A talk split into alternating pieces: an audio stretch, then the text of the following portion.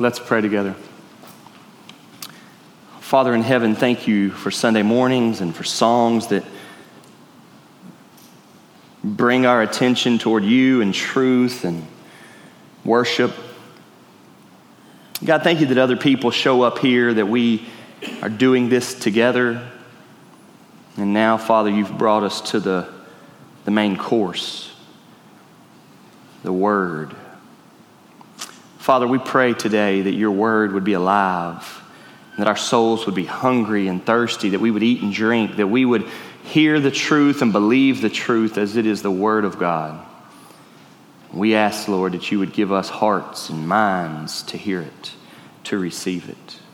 Father, I pray that you would not leave us as we are, but we would be convicted of our sins, but we would be loved and built up and accepted and forgiven of our sins and children of God by faith in Jesus. Lord, we ask for you to do that work now. In Jesus' name we pray. Amen. If you would, turn to the Bible to Mark chapter 14. Mark chapter 14. If you didn't bring a Bible, you can use the Pew Bible there. It would be page 936. Mark chapter 14, page 936. While you're turning there, I want to say I just loved last Sunday. It was our homecoming Sunday as we celebrated. Um, 101 years as a church. Uh, it was a great Sunday. We had a good time, big lunch, plenty of food, lots of people. I was really happy for us to welcome in guest preacher, Pastor Philip Corbin, and his wife and children. And really was a good day all the way around. Thank you for being a part of that. Thank you for contributing. It was a special day.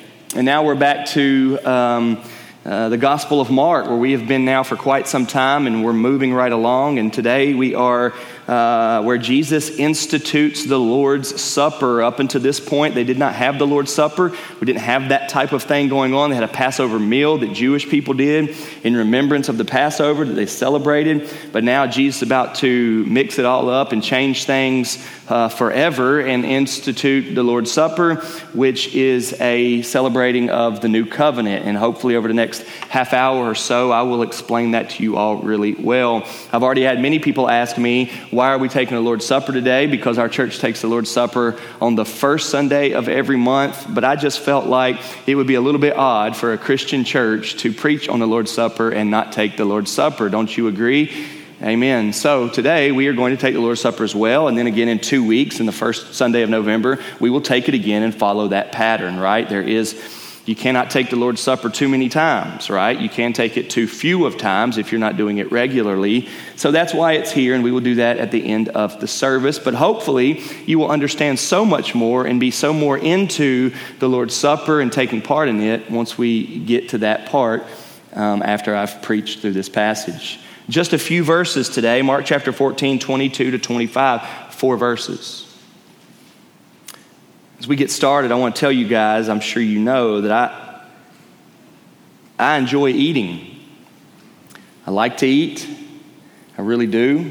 Three of my favorite times of the day are breakfast, lunch, and dinner. Uh, I really do kind of often plan out my day and my life around meals. Um, and I thank God for that. My dad is also that way. And, um, and I do like to eat, and I especially like good food. With that said, though, I have found that I not only like to eat, but I really like to eat with other people. And I know that, that, that you maybe do this often, and this is something that's maybe normal to you to eat with other people, but I have really found in some kind of reflection that I really do enjoy getting to have dinner with other people. Any setting, anywhere. Here at church, if, if, if, if I know that there's a meal and people are hanging out, I, I really enjoy that setting. If, if we get to go out to dinner with other people, that's great. If we get to have other people over, that's, that's a really fun time. I really enjoy a meal with other people. And while it may not be an actual meal, it very well could be. We could do that, but we often don't for simplistic reasons, for time scheduling type reasons. Us taking the Lord's Supper is that idea. It is a family of God taking part in the Lord's Supper, this meal together. Now, I realize that little piece of bread we give you and that, that little cup of drink is far from going out to dinner together. I, I get that, and we'll talk about that a little bit. But at the same time, that's what it is. It is all of us being together, having something in common, and joining it together. If you will, I know we don't have a table big enough to, to set all of us around it, but if you will, with no exaggeration, this taking the Lord's Supper is the family of God eating together with dear significance. Y'all know the old phrase that says the family that prays together stays together? You know that one? Well, many families have quit praying together altogether, and it's so unfortunate. And I heard a man just a few years ago say the family that eats dinner together stays together. What a big thought. Often, people don't pray in their homes, unfortunately, and that would be the mark of a lack of faith. But if we're honest, we are probably even more likely to pray at bedtime or pray with our child at bedtime or pray with our head on a pillow than we are even to eat together as a family. It is that rare. It is that rare. And today is not at all going to be a sermon on eating together and being a family and that sort of thing, right? Y'all would hate me talking about that. But it is going to be a message about the Lord's Supper and the people of God, the family of God, eating together. I want you to understand that this is not just a little side issue in churches but we can make the argument that this is one of the most important things, and many people would say it is the most important thing, taking the Lord's Supper. And yet, for so many people, both baptism and the Lord's Supper are, are, are two ordinances given to us by the Lord Jesus that we're supposed to do are still seen as just ritual or tradition or just something we do with no significance to it. We know people that take it without any thought. We know people that want to get baptized just because. And yet we know people and parents and churches and pastors that will do baptisms or serve the Lord's Supper without any explanation at all. And today I want to preach the Word of God to you from the mouth of Jesus and have you see just how heavy this is, how serious it is. Commentator James Edwards says From the earliest times, the Lord's Supper has been regarded by the church as the truest representation of its fellowship with Christ. What is there that is more of a true picture of us being united, connected in fellowship with the Lord Jesus than when we come together, understanding what the body is, understanding what the blood is, understanding what Christ has done on our behalf, and then participate in something together that says, I believe in Him? What a statement the Lord's Supper is.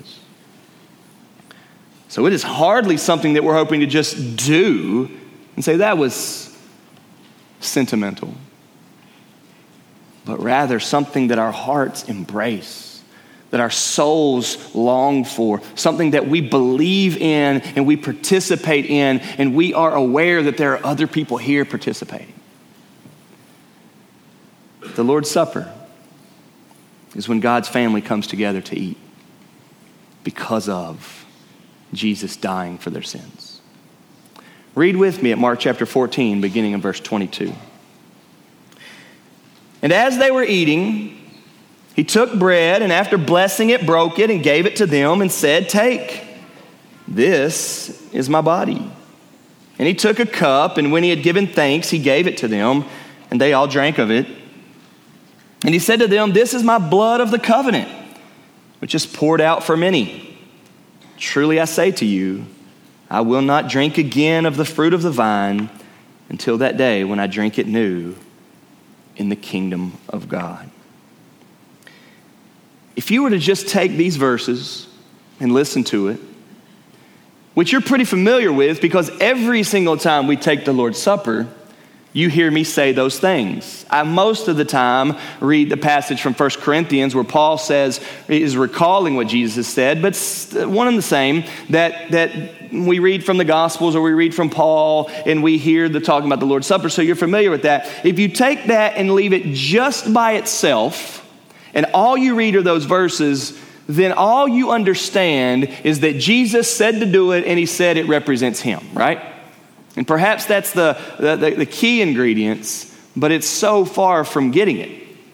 But thankfully, you and I, and those of you that attend regularly, are not here just taking those verses. We are very familiar with, with what's happened in the Gospel of Mark. We know how serious Mark is about following Jesus. We know how serious Jesus is about getting to the cross and dying. We are familiar that it was just the previous passage where Jesus instituted, uh, or Jesus was having the Passover with them, and he predicted to them that somebody was going to betray him. It was just the passage before that when the lady comes in and, uh, and anoints him with the very, very expensive oil. We're familiar with that. We're familiar, going back just a few more passages, where Jesus is talking about how they're going to kill him.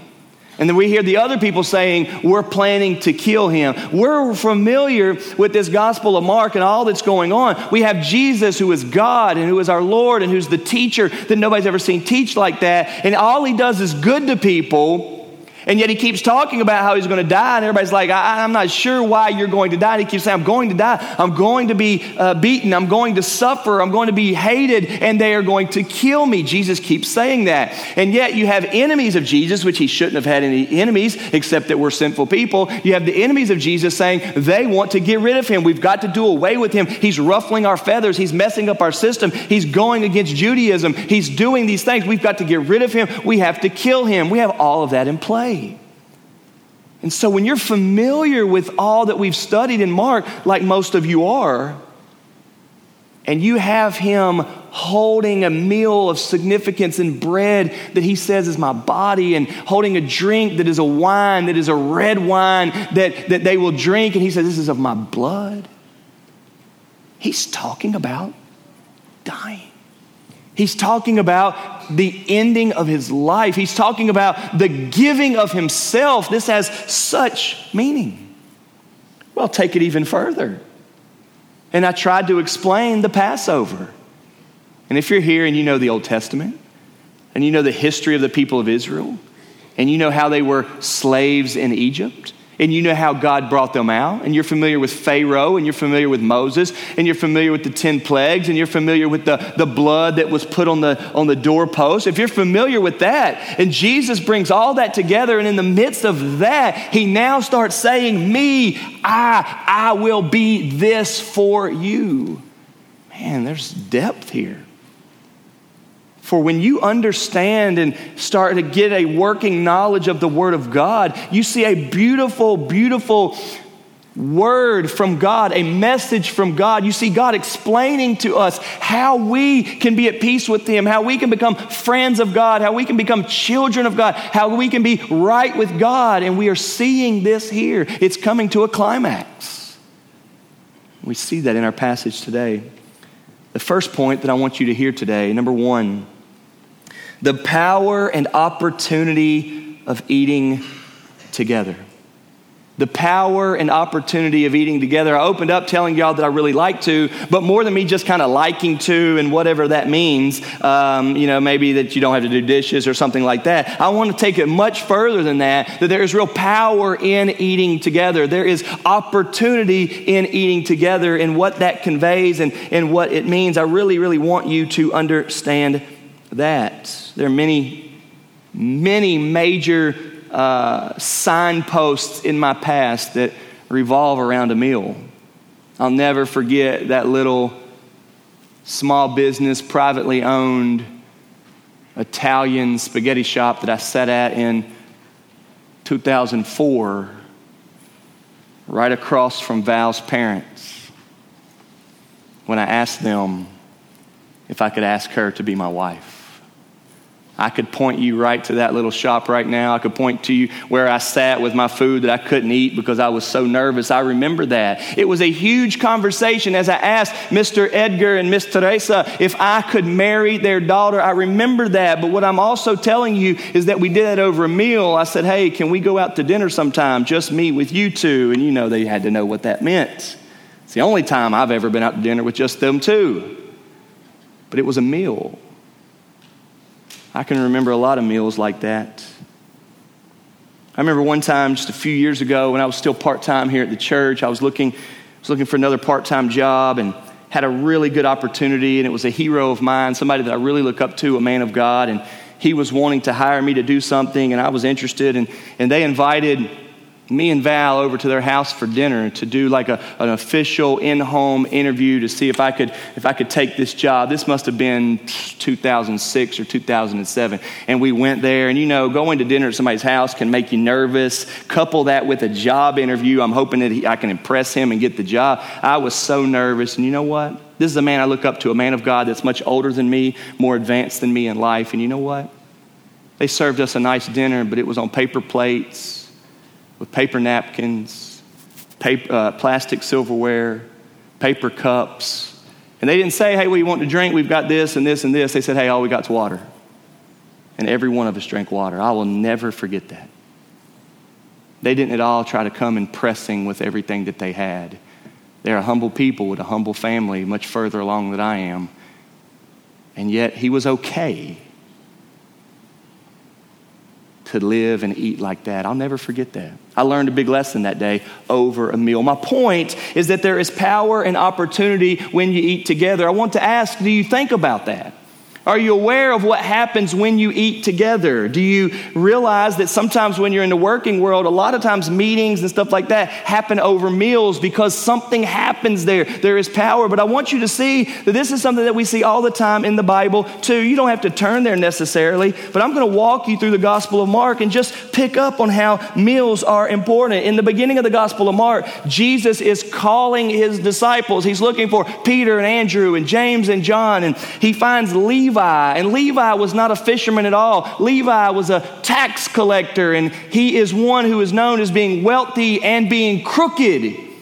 And Jesus called him to be one of his disciples. And you know what it was that they said? Verse 15 of chapter 2 As he reclined at the table in his house, many tax collectors and sinners were reclining with Jesus and his disciples, for there were many who followed him. And the scribes of the Pharisees, the religious people, when they saw that he was eating with sinners and tax collectors, they said to his disciples, Why does he eat with tax collectors and sinners? And I bet everybody in the room, in in, in the room has heard that before, and we're aware that one of the aspects of Jesus that we are so drawn to is that in his holiness and in his godliness, it didn't affect him or bother him at all to hang out with people who were known as sinners and tax collectors.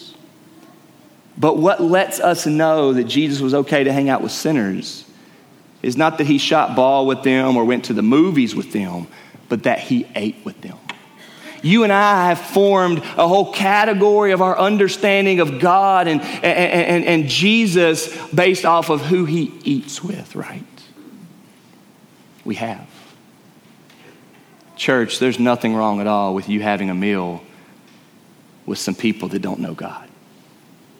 I would recommend you learning to have a meal with people who don't know God. I would recommend you learning to cook meals for your neighbors who do not know good, do not know God. I would recommend you understand the power and opportunity there is of eating together. In, in, in if you go forward a little bit, in Mark chapter 5, Jesus raises Jairus' daughter seemingly from the dead, and afterward he says, Let's eat together. Let's give her something to eat. Don't miss these little pieces in the story. In Mark chapter 6, Jesus feeds the 5,000. One of the biggest miracles that you and I are aware of is Jesus and the disciples, and over 5,000 people on the hillside and nothing to eat, and one boy with five loaves and two fish. And one of the biggest miracles that we're aware of of Jesus, that he fed all of those people and he multiplied the bread and the fish. He multiplied that. It was over a meal. If you remember the details, the people were saying, How are we going to feed them? They're getting hungry. Maybe we'll send them away. And Jesus says, Send them away. Why? Just tell them to sit down. I'll go get them something. And they said, well, Where are you going to get it from? It's getting too late. And Jesus says, I got it. Right? It's, it's this setting of, of a meal that we learn so very much. Keep going in chapter 5. The Pharisees come up to Jesus and they're questioning him. They don't, they don't think he takes serious. The Pharisees are questioning Jesus because they don't think Jesus' followers take serious the laws. And you know what they said? We've been observing the way they eat. They don't wash their hands before they eat. Remember that? And Jesus says, What matters more, dirty heart or dirty hands? You remember that conversation? It's been a while since Mark chapter 7, but it's over a meal.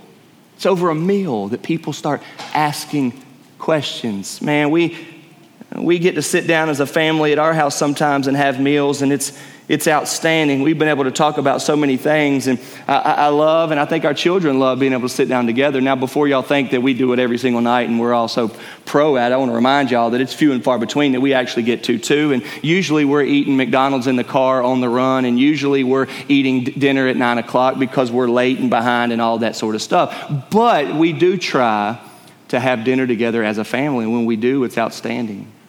We play games, we have conversations, we talk about the school day, we talk about our struggles, we talk about what we're going through. There is such power and opportunity in eating together. If you keep going in Mark chapter 8, a different miracle, he feeds 4,000, not the 5,000, but he feeds the 4,000. You keep going all the way up to chapter 14, where we are today. And in chapter 14, I want to remind you that when the lady at Bethany came and busted and poured out the ointment on Jesus, that was at a meal. So again, it's the setting of a meal where we learn that. We could go on and on. And then at the end, in chapter 16 of Mark, where Jesus has now risen from the grave, the disciples are there having a meal, and Jesus comes, right? Jesus comes to them there. There, is so, there are so many biblical lessons and so many truths that we have learned through a meal. I remember when I was in college and I had a, a, mentor, a man that I looked up to, and I asked him, and I asked him if he could teach me some things, and if there was a setting where I could ask him some questions, and he said, absolutely. He said, how about we go get some Mexican food next week? And I love to eat chips and salsa. And so we went and we would sit down. And we got to do that time uh, from time to time through the semester. And we would sit down over a meal. You know, that lasts about 30, 45 minutes. And then you're back within a lunch hour break. You know what I mean? But I would be able to sit there and talk to him. And I even feel now like so much of the growth and understanding that God did in my life happened around some of those meals. In Mark chapter 14 of our passage today, it says, as they were eating. Folks, Jesus is about to institute the Lord's Supper. This. It happened at a meal, the Passover meal, that carries such weight and significance. Meals have great power and great opportunity. And I want you to know as well that this meal has great power this meal happening in this service has great power and great opportunity. I want you to understand that we do not at all take this lightly. Listen to these quotes from J.C. Ryle. The state of mind which we should look for in ourselves before going to the Lord's table is well described in this catechism. We ought to examine ourselves whether we repent truly of our former sins whether we steadfastly hope or purpose to lead a new life, whether we have a lively faith in God's mercy through Christ and a thankful remembrance of his death, and whether we are in charity with all men. Listen to this. If our conscience can answer these questions satisfactorily, we may receive the Lord's Supper without fear.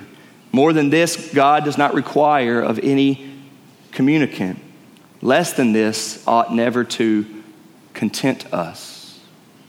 The Lord's Supper is very serious. We have to be mindful that this is something that believers in Christ, those who hope for the forgiveness of sins and the work of Christ, this is something they take part in. Listen to this. He goes on, it is an awful thing to be unfit for the Lord's Supper. For to be unfit for the Lord's Supper, listen to this, is to be unfit to die. It is a no less awful thing to receive it unworthily, for this is most provoking to God. The only safe course is to be a decided servant of Christ and to live the life of faith in Him. When I first started preaching and pastoring and leading the church, I didn't know how to do that. I was nervous with it, and I kind of was just thinking, let's just get through it, let's just get through it, let's just get through it. If I'm totally honest with y'all, every single time we do it, I'm so nervous I'm about to spill all of this grape juice all over the place. But as I started studying and thinking and praying about it, God reminded me if this means all that I'm saying it means, this may perhaps be the most important sermon or most important message that we're sending. And that's why y'all have seen me since I became the pastor stand up and warn people to not take it wrongly. And this is why you have seen me say if you're here and you believe, take it. Be strengthened. Commit yourself to Christ. Believe in Him. For this represents all that He has done for us. Folks, there is great power and great opportunity in us taking the Lord's Supper together. But secondly, we need to understand exactly the pieces of the Lord's Supper. Look at Mark 14. As they were eating, he took bread, and after blessing it, broke it and gave it to them and said, This is my body. He took a cup, and then he said, This is my blood poured out for many. There are two components to the Lord's Supper there is bread here, and there is drink here, and the one represents his body, and the one represents his blood. Now, in our passage here, he just says, This is my he just says, This is my body, and he says, This is my blood of the covenant. But in the other gospels, he says, This is my body, which is for you. This is my blood, which is for you. And in 1 Corinthians, when Paul recounts it, Paul says, This is my body which is for you. Do this in remembrance of me. That phrase that you're so aware of. On the front of our uh, tablecloth there, it says, Do this in remembrance of me. If you lift the table up, I think, if you lift the cloth up, I think engraved in the wood on the table, it says, Do this in remembrance of me. This is what it means to be believing in Christ, that we are reminding ourselves of what he's done. I think you know, but Christians everywhere and churches everywhere and denominations everywhere have different, different views on this. But, church, I want you to understand that we believe wholly that in and of itself, this is just bread and this is just drink no real significance, no real meaning or power in it. It doesn't matter if it was to spill, it doesn't matter if we were to throw it away. This is not something, this is not going to change into anything, as, as many people often believe. We just do this remembering Him. The whole power, our whole hope is in the body of the Lord Jesus Christ that hung on the cross and in the blood that was shed on the cross. And because that happened for us and for our sins, and because we believe believe in that, we are saved and forgiven of, of our sins. That is what this represents, and we need not get that wrong.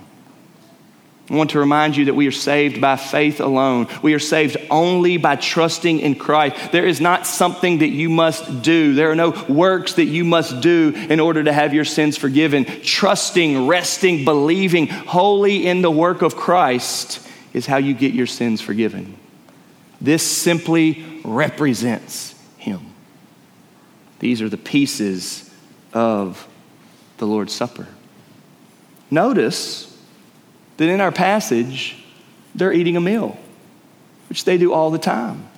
It's an annual feast and celebration that they do, right? We've talked about that. It's the Passover meal, it's the feast of unleavened bread. That's what's going on. And they have done it many, many times before. This isn't the first time that they've done it. That's why they call it the last time that they're going to do it, right?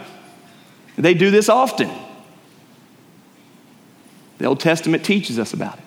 We recall the story. When I taught on it just a few weeks ago, I reminded you that the way it works is at the dinner table, they would be doing it. They would have sacrificed the lamb, and, and, and, and, and, and then they would have uh, brought all the food in. The family's going to eat it. And what happens is the youngest child says, What makes this night different from other, every other night? What makes this meal different from every other meal? What makes this setting different from every other setting? And I'm telling you, that was more my first point. But you start sitting down and have dinner as a family, people are going to start asking some questions. How you doing in school? How your grades? Have you talked to such and such? So what happened, right? Questions will happen. You're not just going to sit there quiet, I hope not. People start asking some questions. And this is what happens around the Passover meal. And somebody would say, What's the significance? And then the father would, would speak up and start explaining all that it is. And they would be taught to believe in the God that saves. In our passage today, where Jesus institutes the Lord's Supper, they're eating the Passover meal like they've done many, many, many, many times. And then all of a sudden, out of nowhere, Jesus says, Here, guys, take a bite, which is normal. And then he says, This is my body for you. Do it, remembering me. Change the game forever. Y'all, Jesus must die for you to be right with God. You must repent and believe that Jesus' death is the only way you can be right with God. Think about having a meal with Jesus, which they had done countless times. And all of a sudden, he says, This here bread, this is me. This drink this is my blood. Is he crazy? When you go to lunch today and you have your fried chicken or your Subway sandwiches or your whatever you're going to have, try to say something as off the wall as that and see how it goes. Man, there's some good mashed potatoes right here. This reminds me of me. Odd, weird. Super odd, super weird. That's why they hardly got it. But us looking back, understanding the shedding of blood, understanding that Jesus had to die, this is Jesus affirming, I will be the Passover lamb forever. Folks, Jesus is God, and He died for our sins. On the cross, God put our sins on him. And God punished his sins, rightly so. And so he punished Jesus for our sins. The blood that he spilled shows that he was dead, that they killed him, that they took his life. And the blood of Jesus lets us know that the Holy Son of God was dealt with for sins, but they weren't his sins, which lets us know that if anybody here would say, Oh God, I feel convicted of my sins. Oh God, I've done wrong things. Oh God, I know I'm not right. Oh God, my conscience bothers me. God, I'm convicted and I'm guilty. The Bible lets us know that there is one who was offered up for you. And if you would believe, if you would bow your knee, if you would confess your sins, if you would cry out to God and say, God, forgive me of my sins, then the Bible says because He did that, you would be saved, you would be forgiven, you would be accepted. These are the pieces of the Lord's Supper. And what a joy it is, as often as we come together to do this, and somebody takes part in it, it is to be saying, Yes, He is Jesus. Yes, He is God's Son. Yes, He did come to die on the cross for me. Yes, I am a sinner. Yes, I am guilty. Yes, I do have problems. Yes, I do have a guilty conscience. Yes, I am convicted of my sins. But when He died on the cross, His blood satisfied the wrath of God. His blood washes away my sins. And I believe that, oh God, not because I can do anything, not because of my good works, but fully because of Christ. I trust in you. And when we take this, which we'll take it here in just a few minutes, everybody that takes it should be clinging to the power and work of Christ on the cross and his resurrection as the sole reason and the only reason that they are accepted and welcomed and right with God. And we take this as regularly as we can so that we remind ourselves it's all about Jesus. It's all about Jesus. This is so much not ritual or tradition. This is clinging to Christ as the one who died for us. Ryle goes on to say, a clear understanding of this is of great importance. It will place in us the right position of mind, and it will teach us how we ought to feel in drawing near to the Lord's table. It will produce in us true humility of spirit. The bread and wine will remind us of how sinful sin must be when nothing but Christ's death could atone for it. It will produce in us hopefulness about our souls. The bread and wine will remind us that though our sins are great, a great price has been paid for our redemption. Not least, it will produce in us gratitude. The bread and wine will remind us how great is our debt to Christ and how deeply bound we are to glorify Him in our lives. May these be the feelings that we experience wherever we receive the Lord's Supper. It is us saying with all awareness, He died for me. This sinner is right with God because of what Jesus did. And this is a way Jesus taught us to remind ourselves and remind ourselves and remind ourselves. As often as you do it, do it in remembrance of Him, that His body was for you, that His blood was for you. These are the pieces of the Lord's Supper. But then, lastly, the purpose of the Lord's Supper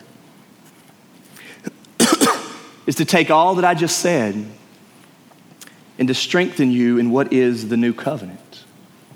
Take all that I just said and to strengthen you in what is the new covenant.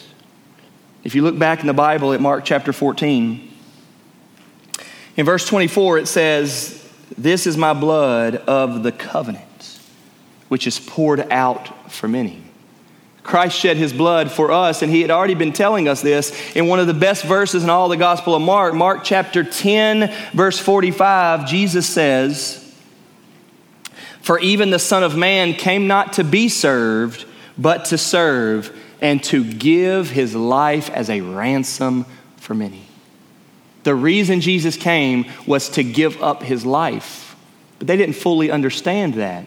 But now, here in the instituting of the Lord's Supper, as he is now just moments away from being taken and beaten and led to the cross to be crucified, he reminds them, This my body, this my blood. It's going to be poured out, and this will be the new covenant. What do I mean by new covenant? Well, really, in order to get the new covenant, you've got to understand the old covenant.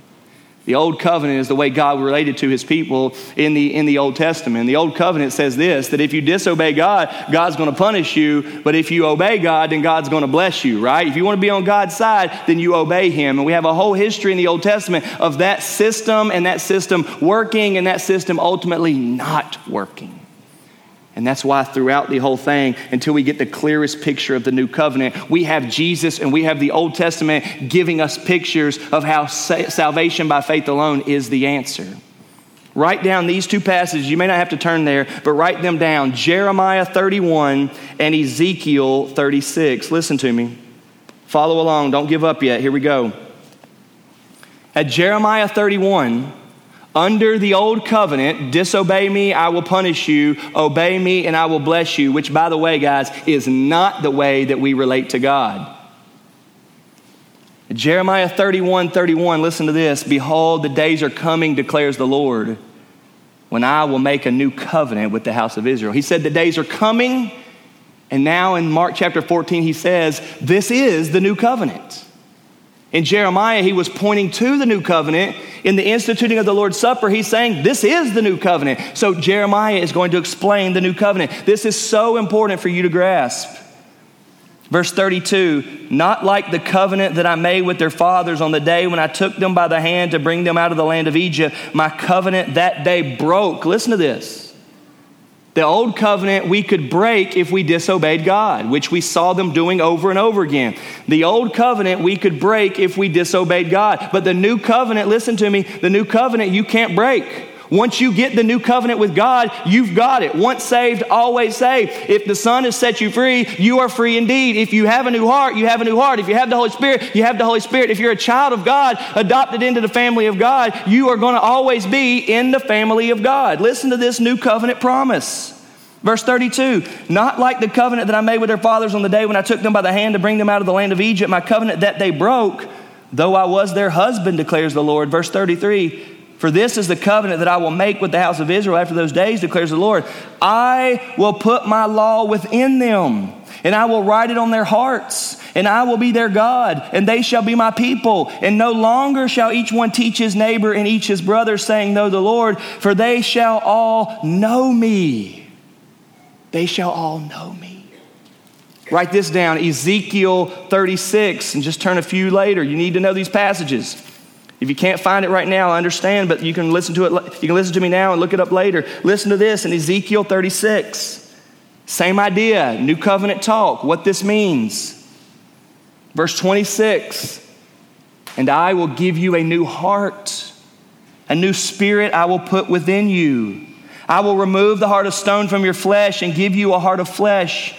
And I will put my spirit within you and cause you to walk in my statutes and be careful to obey my rules. Here is the new covenant that what God does through the work of Christ is God comes to people and God changes people. And God changing people causes them to believe and to respond in faith. And when somebody has faith, it means they have a new heart. It means they have the Holy Spirit in them. It means they have a new love, a love for God. They have a new love, a love to obey. We are not wrapped up in the old covenant anymore, in which we're looking at a Ten Commandments and trying to say, man, I wish I could obey it. I wish I could obey it. And if I do obey it, maybe God will like me. And I can't obey it. And now God doesn't like me. I know He's mad mad at me and all that sort of stuff. That is not the way we relate to God. God has now given us a new covenant through Christ that says this. Jesus became your sins. Regardless of how many sins you got, no matter how bad you are, how messed up you are, how guilty you feel, Jesus took your sins on the cross and God punished him for them and he died.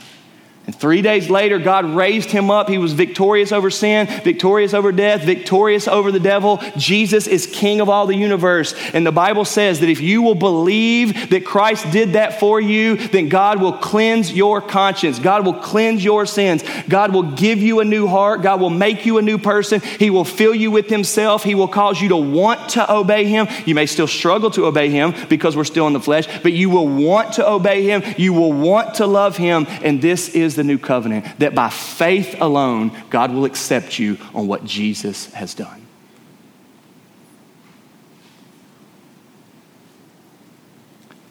So when we say things like, man, I don't know if I'm good enough to be a Christian, we're right. And we feel things like, man, I'm just such a bad person. I don't really know if I could ever honor God. You're right. Jesus paid it all. All to him I owe. And the new covenant is that through faith in God, through the work of Christ, God makes us His. He justifies us, accepts us in. And then, because of that work that God is doing in us, He then empowers us to love His law, love obedience, love Him, have a desire to do the right thing, never thinking that we're guilty in our sins because we know we're forgiven. That's why Christian people can say, Oh God, forgive me of my sins.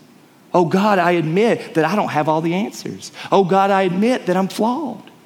And you see this so clearly now if you'll think about all the people you know that don't go to church, that aren't a part of Christ, because they have to continually try to tell themselves that they're a pretty good person.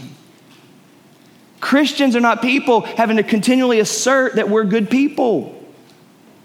We don't need to have that conversation, for we trust in Christ, who is the ultimate great person. He is God Himself, and it is through Him that we are accepted. Commentator Edwards says the original Last Supper, if you think about it, is attended by traitors and cowards. Therefore, this table is not a table of merit, but a table of grace.